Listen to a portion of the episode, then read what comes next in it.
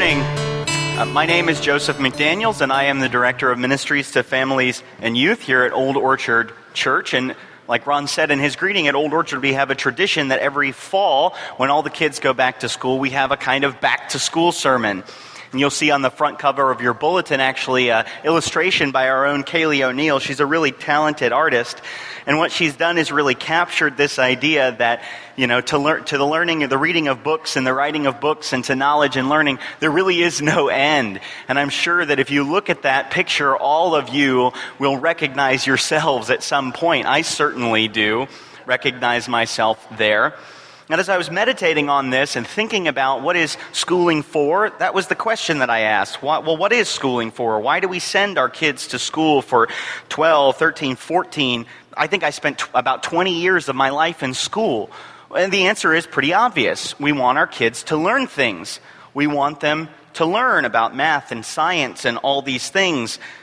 Esther Meek, a Christian philosopher, paints knowing in these vivid, beautiful colors. She says, Knowing is a pilgrimage. It requires taking personal responsibility, born of love, to pledge allegiance to what we do not yet know. It requires relying on seemingly opaque guidance to venture into the darkness of half understanding. We invite its gracious and surprising self disclosure seeking to indwell its clues to make sense of a hidden pattern, we risk our forever being changed. It's an adventure. And I read that and I thought how beautiful, but I couldn't help but think how many of our high school and middle school and even college students read something like that and scoff, ha! That's what learning's about. What are our kids actually learning? Chap Clark, an anthropologist and ethnographer, did a study. I've talked about him before. He wrote a book called Hurt. Getting Inside the World of Today's Teenager is the subtitle. He went out to California and he was a substitute teacher. And during that time, he interviewed all kinds of students. He gave them questionnaires. He taught and he observed. And then he, he said, What kinds of patterns can I find? And here's what Clark says students are learning at school they're learning how to scam the system. Students learn at school how to cheat. That's what he said. He said, Among students I interviewed, it's so widespread that it's considered to be the norm among many students. And let me tell you, if this is shocking to you because it's inconsistent with your experience at school at 30 years old, let me tell you, it is not inconsistent with my experience in school. Cheating was, in fact, the norm when I went to high school. Clark writes Many teens simply will do whatever they believe is necessary to fulfill the expectations of their parents and teachers, and cheating becomes the way they deem best to do that there's a widespread rationalization that goes something like this School isn't fair. My teachers aren't fair. Why should I be fair to them? That's a common belief. But don't put too much weight on students. Yes, the buck stops with them, but listen to David Brooks, columnist for the New York Times. He says one of the most destructive forces in American life today is the tyranny of the grade point average. To get into top schools, students need to get straight A's or close. That means that students are not rewarded for developing a passion for a subject and following their curiosity wherever it takes them. They are rewarded if they can carefully budget their mental energies and demonstrate proficiency across all academic disciplines. They are rewarded for mastering the method of being a good student, not for their passion for the content of any particular area of learning. Clark says that the joy of learning is no longer a motivator among high school and middle school students, even though most teachers still presume it to be and still think that it should be. And maybe that's true. But have you ever noticed that the pursuit of knowledge in general is less joyful than it once was? The pursuit of knowledge in our day is, in fact, far more anxiety ridden than it's ever been. Why is that the case? Well, what are our expectations for learning? What are our expectations for knowledge? What do we hope to get out of learning? What do we hope to get out of knowledge? Here's what I think I think we're looking for certainty, and I think we're looking for predictability. I think we're looking for security, and I think we're looking for safety and comfort. We're looking for the hope of success, or even a ticket to success. We're looking for the right to success. I studied, I learned, I passed the exam. Where's my job? More knowledge, more data, more learning. These things are supposed to lead us to the good life. This is why our news programs are a parade of experts. We have economists telling us about the trends in the stock market and telling us where to invest our money. Political scientists and pollsters tell us which way the election's going to go, what the American people value, what they want. Psychologists, we turn to them to know how to feel good about ourselves and how to raise healthy children. We turn to doctors to know what food to eat and what medicines to take. And we even turn to relig- religious experts to get in touch with the spiritual, with ourselves or with God. We are awash in data, in experts, and in analyses. But we are less certain than ever about fundamental questions. Who am I? Why am I here? What am I created for? How do I succeed at life? And what does succeeding at life even mean? What is the good life? And of course, in the midst of this, we often find ourselves thinking, if I only knew a little bit more, maybe then I would know. We crave certainty in this life, but we lack faith. We crave certainty, but we lack faith. Now, that may sound strange to you.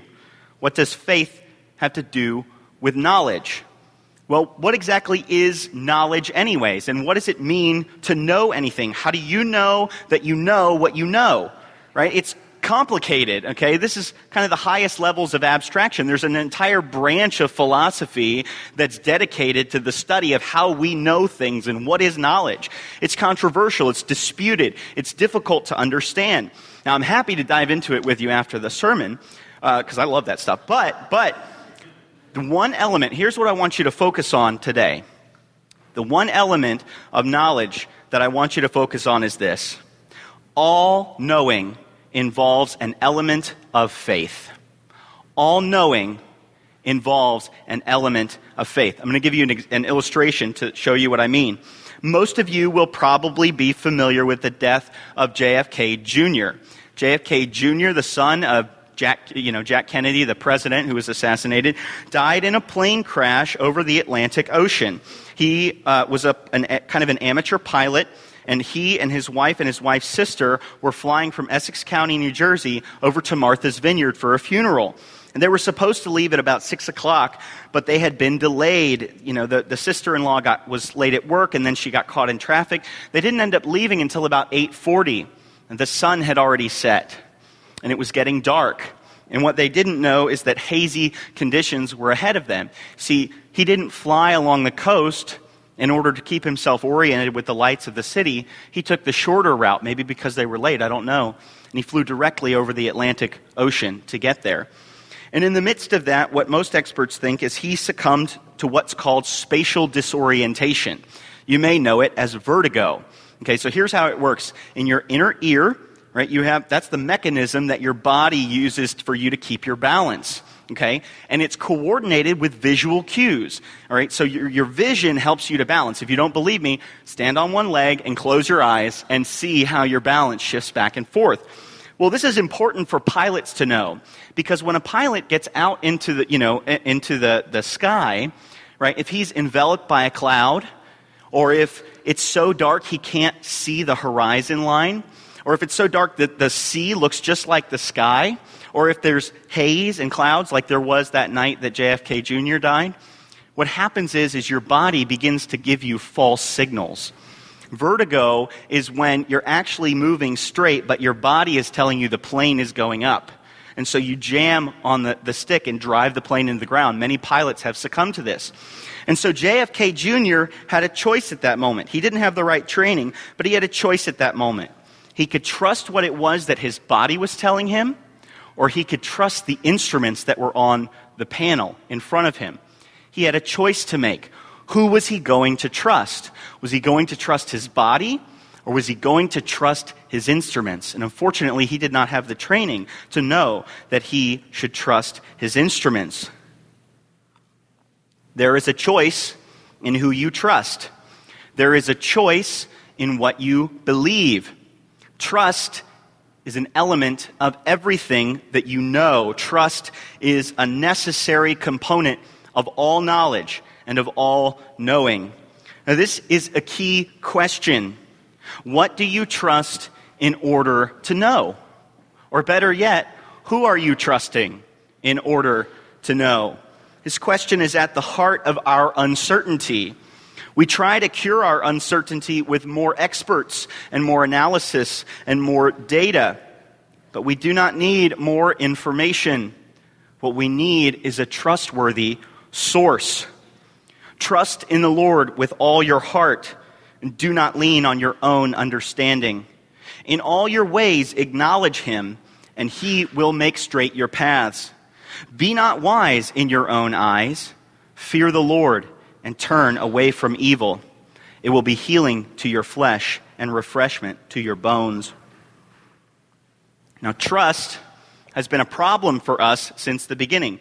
In fact, trust is the problem in the beginning. Most of you are familiar with Genesis chapters 1 through 3. God creates the world. He creates the heavens. He creates the earth. He populates the sea with fish and the land with um, plants and animals. He populates the sky with birds. And then, as though the pinnacle of his creation, he makes man, male and female. He makes them in his own image. And he takes man and he sets him in the garden, the Garden of Eden. And he says, Of all the trees which are pleasing to the eye, good for fruit, you may eat of any one that you like, but you may not eat from the tree that is in the midst of the garden, the tree of the knowledge of good and evil. And then we come to chapter 3, and we are introduced to the serpent. Now, the serpent was more crafty than any other beast of the field that the Lord God had made. He said to the woman, Did God actually say, You shall not eat of any tree in the garden? And the woman said to the serpent, we may eat of the fruit of the trees in the garden, but God said, You shall not eat of the fruit of the tree that is in the midst of the garden, neither shall you touch it, lest you die. But the serpent said to the woman, You will not surely die. For God knows that when you eat of it, your eyes will be opened, and you will be like God, knowing good and evil. So when the woman saw that the tree was good for food, that it was a delight to the eyes, and that the tree was to be desired to make one wise, she took of its fruit and ate. She also gave some to her husband who was with her, and he ate. Then the eyes of both were opened, and they knew that they were naked. Of course, God comes into the scene most immediately after this, and curses follow their disobedience. There's a few things that I want for you to notice about this passage. When God curses the man, he says it like this because you have listened to the voice of your wife and have eaten of the tree, that's how the curse begins. Dru Johnson, a philosopher and biblical scholar, wants us to notice something. He wants us to note that eating comes because of listening, not listening because of eating. When they confess to hiding from God and they confess their nakedness, God says, Who told you that you were naked? The sin is in listening to the wrong voice. The man listens to the woman, and by implication, the serpent. He chooses to listen to himself over God. Johnson writes If there is a fall in this story, it clearly begins with a shift of trust. I think this is right. And the man and the woman submit to the wrong authority, they listen to the wrong voice. And notice too, the serpent doesn't exactly give them the wrong information. This is important. They don't die right away, at least not physically. They do become like God. Verse 22 reads Then the Lord God said, Behold, man has become like one of us, knowing good and evil. Their eyes are opened to their nakedness. The emphasis here is not on the wrong information, but on an untrustworthy source crafty. This is how the serpent is described. Did God really say?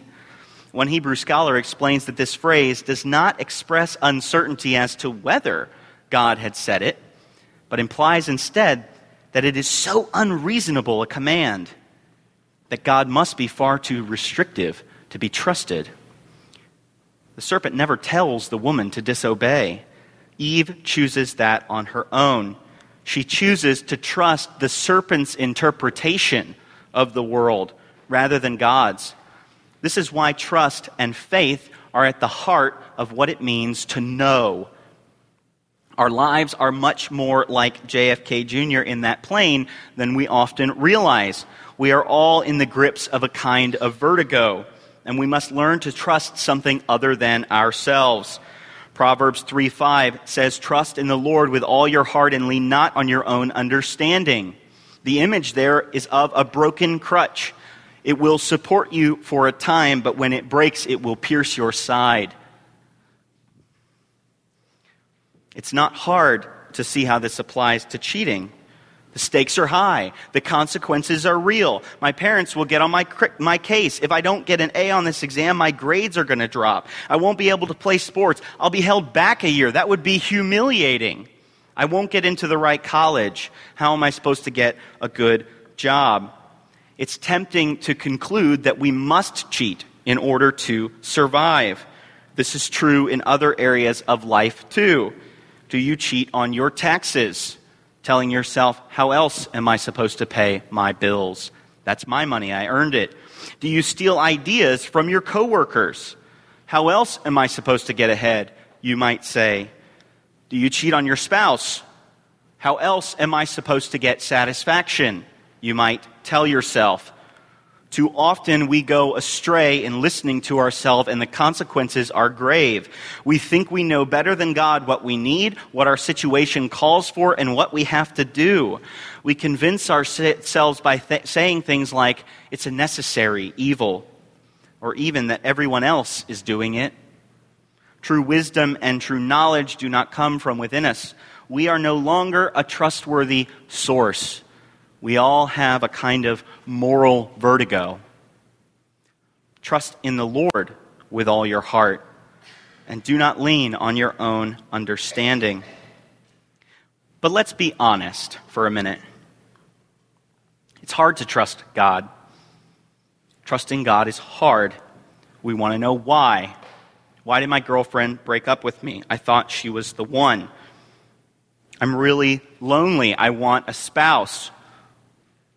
Why, when I want to work, can I not find a good job? You tell me to work in your scriptures. A man who doesn't work won't eat. How can I provide for my family? Why don't I have a good job? Why am I not free from this addiction? Why is my body racked with physical pain all the time, day and night? Why? There's some confusion here, and it's that we often seek an explanation because we think once we know why, we'll be able to endure the suffering better. And even worse, sometimes we want an explanation because what we really want is for God to justify himself to us. I want to know why because I want to know, God, if your reasoning is up to snuff. I want to know if it's really good enough. There's a classic story about God and suffering in the Bible. It's called the book of Job. Now, Job is a man from Uz. We don't know where that is. He doesn't have an Israelite name, so we don't know who he is. Neither do his three friends. And we don't know what time all of this took place. It's as though the author was saying, Those aren't the details I want you to focus on. And there's a question that arises in every person's mind at the beginning of the book of Job. It's why is Job suffering? Why did God allow Job to suffer? You see, Job was a righteous man. He was a blameless man. So God himself says at the beginning of the book. Look at my servant Job. He is righteous. He is blameless. He is upright.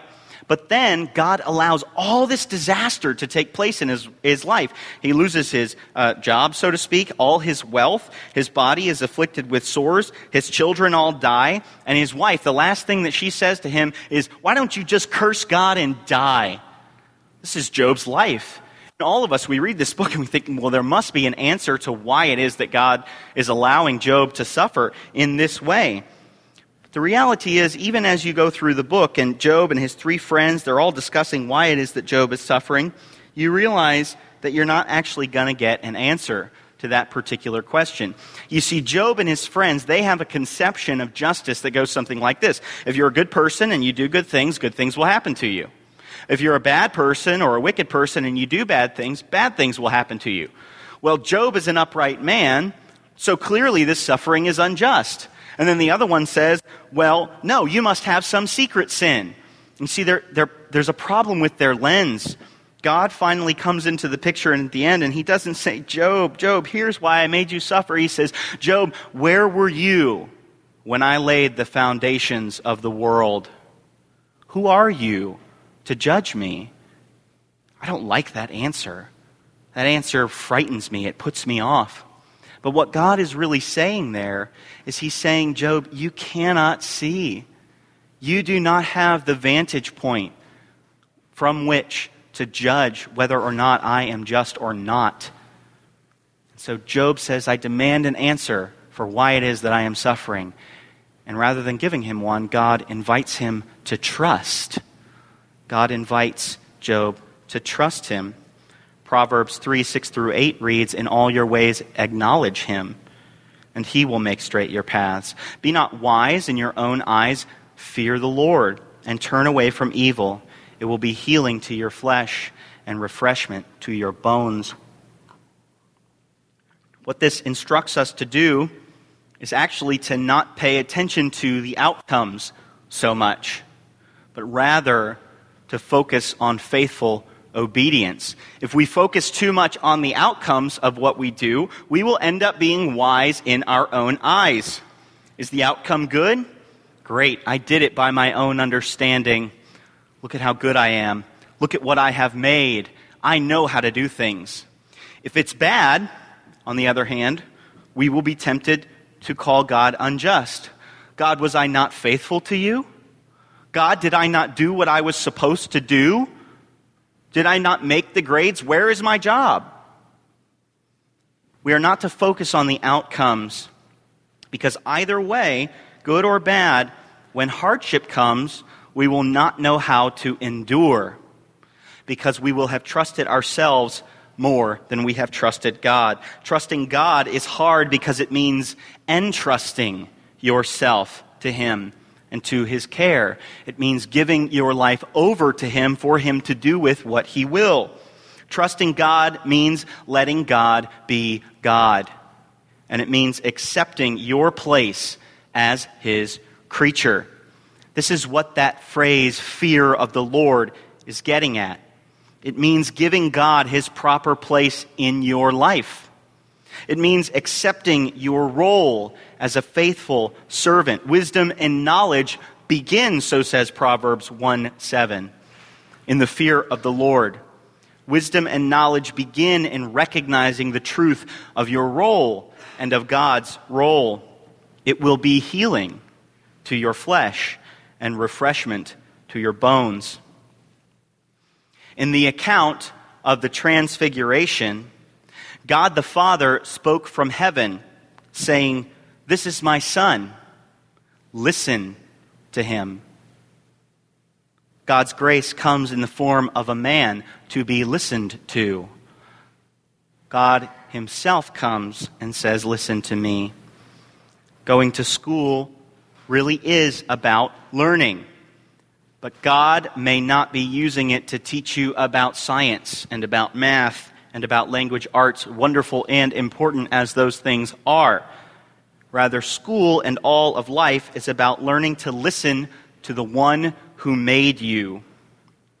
It's about learning to be faithful, whatever the outcome. It's about learning to entrust yourselves to God. Trust in the Lord with all your heart, and do not lean on your own understanding. In all your ways, acknowledge Him and he will make straight your paths. Be not wise in your own eyes.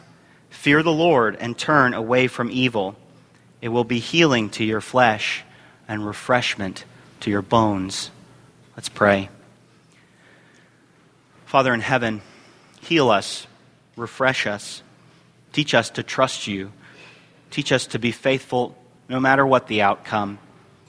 Guard us, Lord, against being wise in our own eyes. Make us humble that we might not call you unjust, but rather would submit to you and say, I don't know, but I know God is good. That sink deeply into our hearts as we look at Jesus. We pray in your name. Amen.